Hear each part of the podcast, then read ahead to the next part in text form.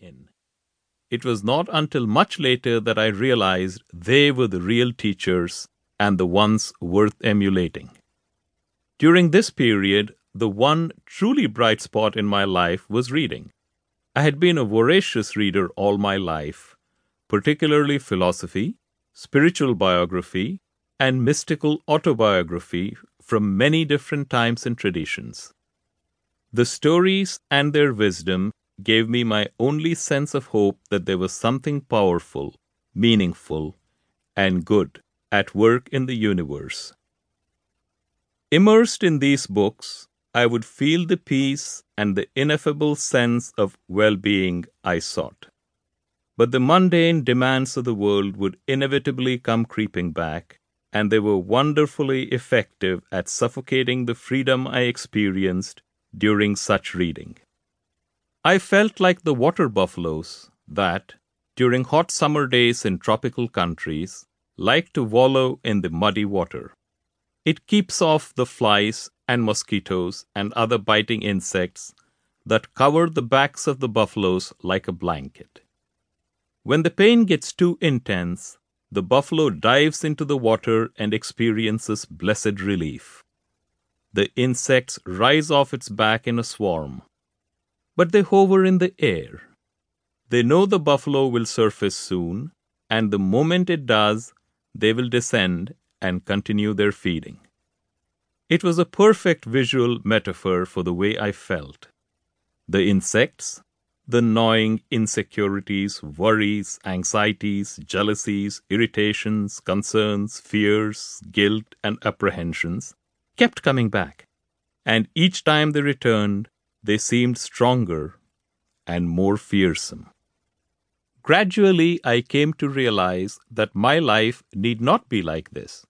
My mental insects could be banished and relatively easily. I could submerge like the buffalo, but I did not have to surface at the same spot. I could swim a hundred feet underwater and emerge in a spot clear of pests. The pests will come back, but the process can easily be repeated. Freedom is possible. I began to think about the toll this pestilence was taking on the students. After all, these were men and women destined to be leaders in business. It was clear to me that students were focusing on the wrong things. They were far too fixated on money, power, and prestige. They evaluated opportunities based on what they could get out of them. Many were prepared to make incredible sacrifices, to work hellish hours in order to make it. But the price they paid was far too high.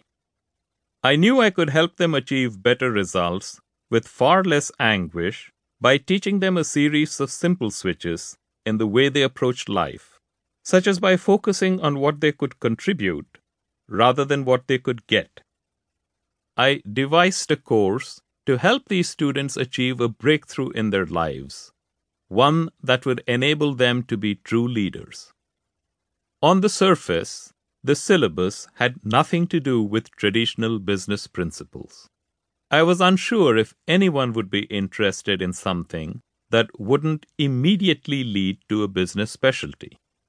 After all, most of the students I encountered were so goal directed that they were like the young man in the parable who banged on the door of the master. I want to be enlightened, he gasped when the master answered. If I stay as your disciple, how long will it take? The master surveyed the young man. He had a strong physique, and the inner restlessness that drove him was almost palpable. A good candidate. Ten years, said the master. The youth wilted, as if struck with an axe. For a few minutes he stood with head bowed. Then he looked up. If I work night and day, he asked fiercely, if I do without sleep and do twice what your other disciples do, then how long will it take for me to become enlightened? Twenty years, said the master calmly. So perplexed was the youth and so earnest his demeanor that the sage relented and explained, When you have one